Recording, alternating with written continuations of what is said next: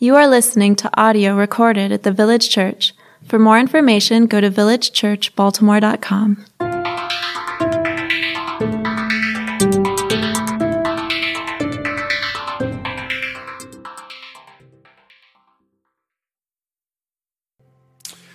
Heavenly Father, we thank you that you are God of this universe. Even as we read earlier, you're majestic, you're mighty, you're strong, you're not one to be trifled with.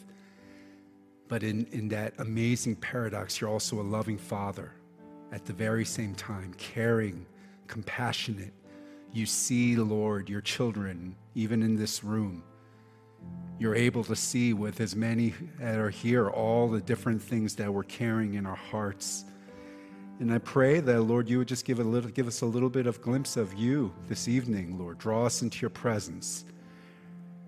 Even as we consider our mortality, may our eyes be lifted to the immortal one we find our strength in.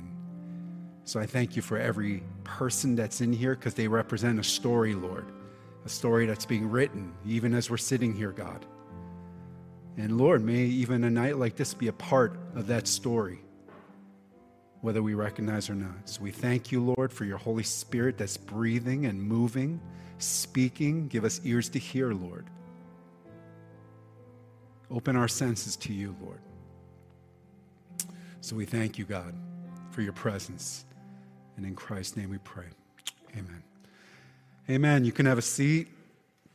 Um, really, really good to see everyone. Um, For our church, we don't do a normal Wednesday kind of. For some churches, Wednesday night is like another night of church. We don't do that, but it's kind of fun to be together a little differently than normal. Um, so, you know, for some of you, you're thinking, depending on your tradition, this is for me. I didn't grow up in. I, I didn't grow up in a thing where I even knew what Ash Wednesday was. I thought that was for kind of like cultic people out there. So, uh, the fact that we're doing this, you're like questioning: Is this? Are we allowed to do this? Well, we're doing it, so um, it's it's cool. But um, it's a it's a valuable way to gather together, if anything else, to give us a reason to come together as a church, but in worship. But as I thought, I was I was thinking about today, out of all the special worship expressions, I'm, by special I mean like outside of the normal weekly Sunday gatherings, um, Ash Wednesday I think is probably the most countercultural, like looking at the world, because you got like Christmas. I mean, you don't even got to be a Christian to like fat baby Jesus, right? Everyone likes baby Jesus and the presents and like and generosity. I mean, you can you can you're good with that, whether you have go to church or not, or Easter. I mean, kind of that message of new hope out of out of darkness and death. Like everyone can be down with that, but I think you know with Ash Wednesday, we're intentionally choosing to remember our mortality. It's kind of like a dark gathering. Some of you like a little bit darker in your, you like, you're totally down with this. You're like, yeah, every week should be Ash Wednesday. It's like, and, and I know who I'm talking to, right? You're probably like me. But it's countercultural because it's it's all about, it's it's in many ways totally against the way our world works. And I don't know if it's just because I turned fifty last year, or my algorithms are set on my social media and stuff. I'm getting a lot of messages now talking about turning back the clock and like, um, like you can stop time. I'm like, yo, is someone following me or does someone know that I'm old? But it's like, that's the message, right? Even as time progresses, you can stop it. You can take these things. You can engage in this behavior. You can change your mindset. Um, age ain't nothing but a number. I mean, we've heard that, right? But we also know Father Time is undefeated. That's like another phrasing, right? Age ain't nothing but a number, but Father Time's undefeated. And those of you with athletic background, you know that. It doesn't matter how M J you are. It doesn't matter how talented you are. Father Time is undefeated. If you stay long enough, you will be found out as an old man or woman. It's, it's just a reality.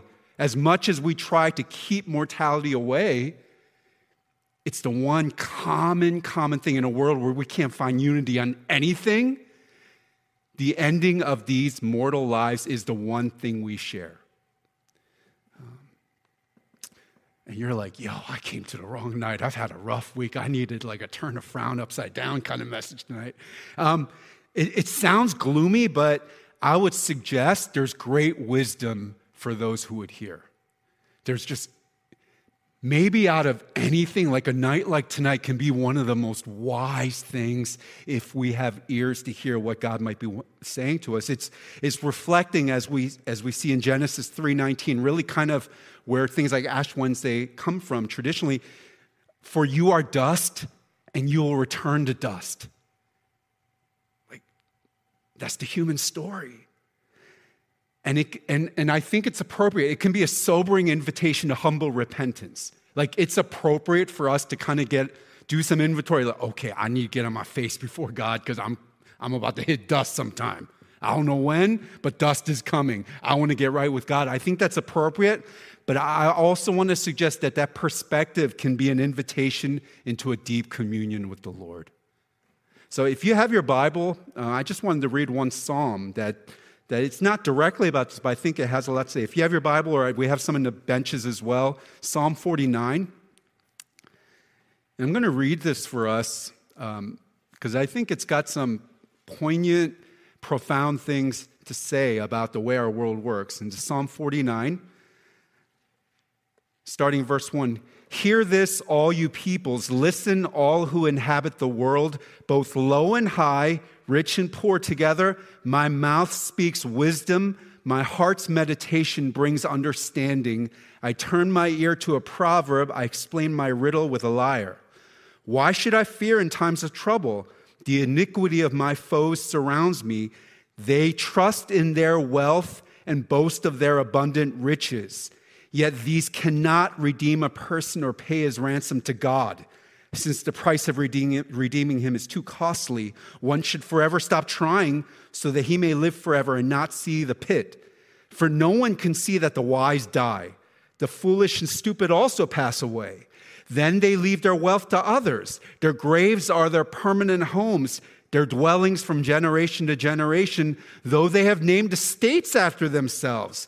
But despite his assets, mankind will not last. He is like the animals that perish. This is the way of those who are arrogant and of their followers who approve of their words. Like sheep, they are headed for Sheol. Death will shepherd them. The upright will rule over them in the morning, and their form will waste away in Sheol, far from their lofty abode.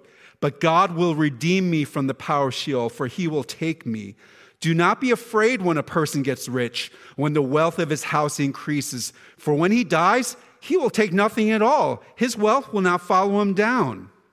Though he blesses himself during his lifetime, and you are acclaimed when you do well for yourself, he will go to the generation of his fathers. They will never see the light. Mankind with his assets, but without understanding, is like the animals that perish." Whoa. We should do that for like call to worship one Sunday, right? That's like heavy stuff. I mean, and, and I think it's a great example of how engaging in our mortality, fixing our gaze on the, the idea that we are mortal, it helps focus us in on what's important. So like we see here in this passage, for instance, we live in a world that exalts wealth. And I mean, we exalt a lot of things, right? We exalt physical appearance, we exalt power, we exalt popularity, we exalt how many times you go viral, we, but we exalt wealth. That's probably one of the most basic for anyone.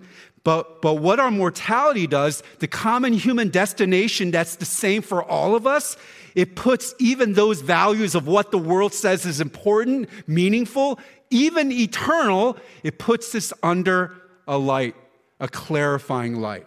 Because even when we think about riches, and I usually think about athletes, right? Athletes who like make so much more money than I can comprehend is a real amount. But what do you what do you hear? This is generational wealth. This is setting up those coming behind me, and that's epic. And with the amount that some of these ballers are making, that's like a good three, four generations at least. But here's the thing: eventually, as the scriptures are teaching us here, that's not enough to sustain. Because human beings are eternal in our souls. We exist beyond just what happens here in our flesh. It doesn't matter how much you have here. In the end, you're just like one of these little animals hopping around. That's like us. And again, I, this is not to minimize the importance of importance of money and resources. We're not a church that says, you know, money doesn't matter. I actually think it's important. But here's the point. As our lives come to an end in our flesh,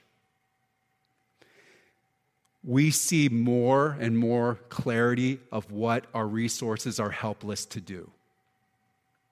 When we're young, especially if you if you idealistic or you chasing after whatever, you're like, this will give me meaning, this will give me significance, this will, in essence, save me. One of the common things, and I, I've had, I, don't, I wouldn't say the privilege, but uh, walking with some people at the end of their journeys, no one is asking how their four oh one k is at that point. No one is saying, how's their bank account doing that day? Because mortality, it it's like laser focus on what is real, real. And all the things we've been taught by everyone in our life is real. It's important, but at the end, you're like, okay, it's not like eternal important. And and you can you can substitute anything in there, and, and place of money, strength, beauty, education, success, all the things that we look to to give ourselves meanings. Why do we get up in the morning? It's so we can have these different things. In the end, again, they're not bad necessarily, but they cannot prevent the curse of the first Adam. As good as they are, they cannot, they don't have the authority to prevent the curse of the first Adam, death. Um, I was listening to a podcast uh, last year, um, and it was it's actually by Mike Cosper and Russ Moore. I think some of you might follow, but they were talking about, I thought it was fascinating, but talking about this, I might have even shared this before with someone, but they're talking about the ideas how nowadays, when people are building churches, like new church buildings, you find something missing that was really common with churches in past generations, which was a graveyard. Like now, and when you drive through countries, like country roads and stuff, you see these beautiful old churches, quaint, and what do they all have? They all have a graveyard. They all have these different stones, and that was just normal. Whereas now, in our kind of, it's a different generation we live in now, it's like, why would you want to do that? That'll just bring people down when they're coming for like a good Holy Spirit experience. You don't want to remind them of those kind of things. No one is putting a graveyard in front of a church now. But what they were suggesting, Cosper and Moore, is that there was some, there's something kind of missing now. Because there, there's a healthy purpose. And what they were saying is churches, part of the purpose of our gatherings that we've kind of lost now, it should be to prepare people for their encounters with death. That like every time we get together, we should have joy. We should sing. We should be like much better conditioned than when we came in, right? I'm not saying that. Let's be happy people. Happy Christians are much better than glum ones. I, I but at the same time, there's a sense, oh, this life is ending one day. Where am I right now in my soul? Where am I with God? Where am I with my neighbor? Like our gathering should kind of do, not just give people a cheery vitamin shot, but kind of like give us a proper inventory. Where are you at in your life right now? What have you invested your life in? And my hope simply tonight is this might be one of those occasions that points you to the Savior in that way. And again, for, for many of us, I hope it leads us to humble reflection, repentance, um, maybe asking ourselves questions. Have we put our hope in temporal things for ultimate life and meaning? You know, and especially if you follow Christ, I know your hope is in Christ, but we all do it, don't we? We know our hope is in Christ, but we still have those things that we're putting kind of our hope in. This will give me meaning. Maybe the invitation tonight is to lay those things before God again. And he's a gracious God. He doesn't judge you for that. But he's like, I want to give you more. Because you're created for eternity. Not for these little baubles that the world will offer you. How is the Lord inviting you to trust in him tonight? Because again, a, a, a glimpse of our mortality, it helps us prioritize what is truly important. And our church in general is a very young church, and I'm thankful for that. It's I kind of like being the old guy in our church. Praise the Lord. Um, I like I like that we have a lot of young folks, but one of the challenges, I think, is that we don't think about our mortality. It's like we got like at least like fifty, sixty, seventy years. I mean, some of the young ones, they got like eighty, ninety years. And science, man, I mean, by the time they're old, they might be like triple digits is normal, right? We don't think about mortality because who wants to? Um, but maybe on an occasion like Ash Wednesday, it gives us a chance to um, prioritize what is really important. And obviously, that's the Lord. But I, I don't think it should surprise those of you who walk the village. It's also relational. Maybe practically, are there some relationships that you need reconciliation in that the Lord is inviting you to step into? Another thing I've noticed at the end of most people's life, they want to make things right with people because it starts to feel real. Oh, I, I don't know if I'm going to have a chance to do this again. So maybe that's that's for some of us. But I also want to say it's not just to repair things, but it's just prioritizing a right focus. Um, I was thinking about my brother Joe, and some of you know his story. He's doing really well, but there was a point where we didn't know if he was doing well. And uh, I think we're able to talk about it more now because it's like kind of past it. But man, there were some real dark, dark moments. I think the the very lowest, we were pretty much preparing him for death. I mean, that's where it was. And we were just talking about it recently, but um, I remember um, he he wanted to have a conversation with me, and he's like, hey, uh, I need to know uh, when my girls walk down the aisle that you can walk them down the aisle. Um, because if I'm not here, I I mean, and it's it sounds morbid, but when you come into the end, those are the kind of things you're thinking about. You're not thinking about that next promotion, or you're not thinking about, like, you're thinking about the ones that you care about. You're, you're asking questions, how am I using my time? How am I investing in things that are eternal, like in our church or on missions? Obviously, our, our families. Like it, it just brings it into focus. You start thinking of the big picture of life because it's just, you realize, like the psalm, like, oh, time is running short here. So I want to invite you, church, appropriately reflect, repent, but as you do so, may it also remind you of why we call this good news. And this is just astounding to me. I mean, verse seven and eight, again, it said, no one can redeem the life of another or give to God a ransom for them. The ransom for life is costly. No payment is ever enough. And it's talking about those people who think they got money to throw at God, to say, save my life, God. Here, here's, here's a little more. God's like, hey, I, that's not going to work here. It doesn't matter how much you got. It's saying it's futile. It doesn't matter how much you got. You cannot pay this ransom. But those of you who know the gospel, you're like, ah, that's like Jesus. Language. There is someone who could pay for the life, and his name's Jesus. It, where where there was the cost was too high for anyone to pay. It doesn't matter how much Bitcoin you got. It doesn't matter all this. In the end, there is one who could pay, and his name's Jesus. And that's why it's such good news. He has the authority. He has the wealth through his own sacrifice to pay the cost of a human life.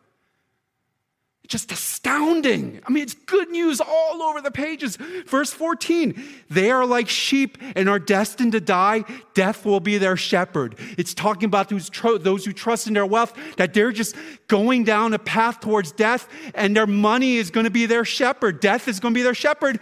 And again, you Jesus folks, you know, it's like, ah, there's a shepherd. His name's Jesus, the good shepherd. And when, rather than leading to death, he leads us to life.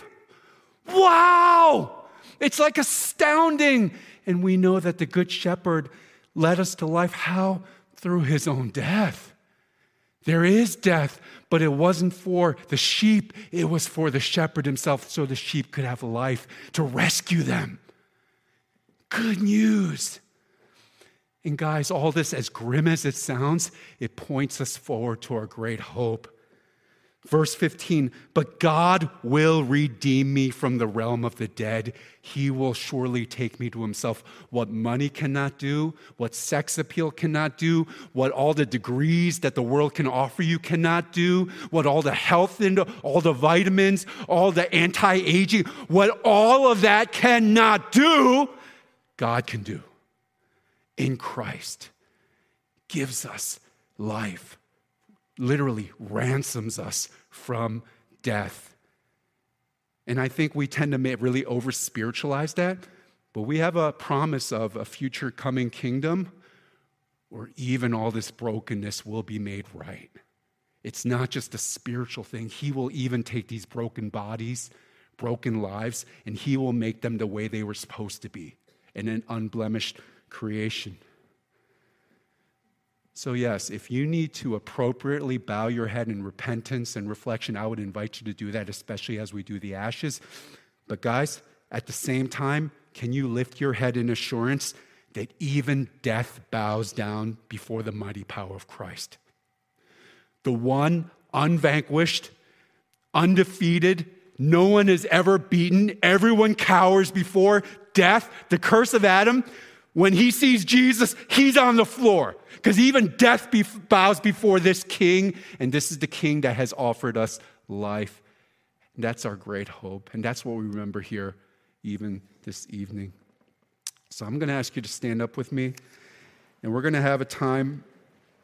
Um, Pastor Julius, I'm going to ask you to come up front. Uh, we're going to administer the ashes, and we're just, it's, It's, I think it's a good size enough group. We'll ask you to just get, get in one line at the appropriate time, come down, and then Pastor Julius would administer the ashes on your forehead.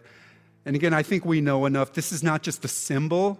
There's no power in these things. I mean, it's just burnt wood, right? But it's a reminder of our mortality. But could I invite you, even as you consider your mortality, it's an invitation to remember the one who offers real life. And if you're a Christian, stand assured in that, that even death cannot take away life. Jesus has conquered death. If you're not a Christian, I would invite you, this might sound like a deep, we believe in eternal death and suffering, but there is one who's given his life so we don't have to. His name's Jesus. If that's you, we would love to talk with you. We would love to pray with you. We would love to go through that more, but just to know the one who's given his life so that we could be life. And Ash Wednesday, we know on the calendar, this is just our march towards our hope.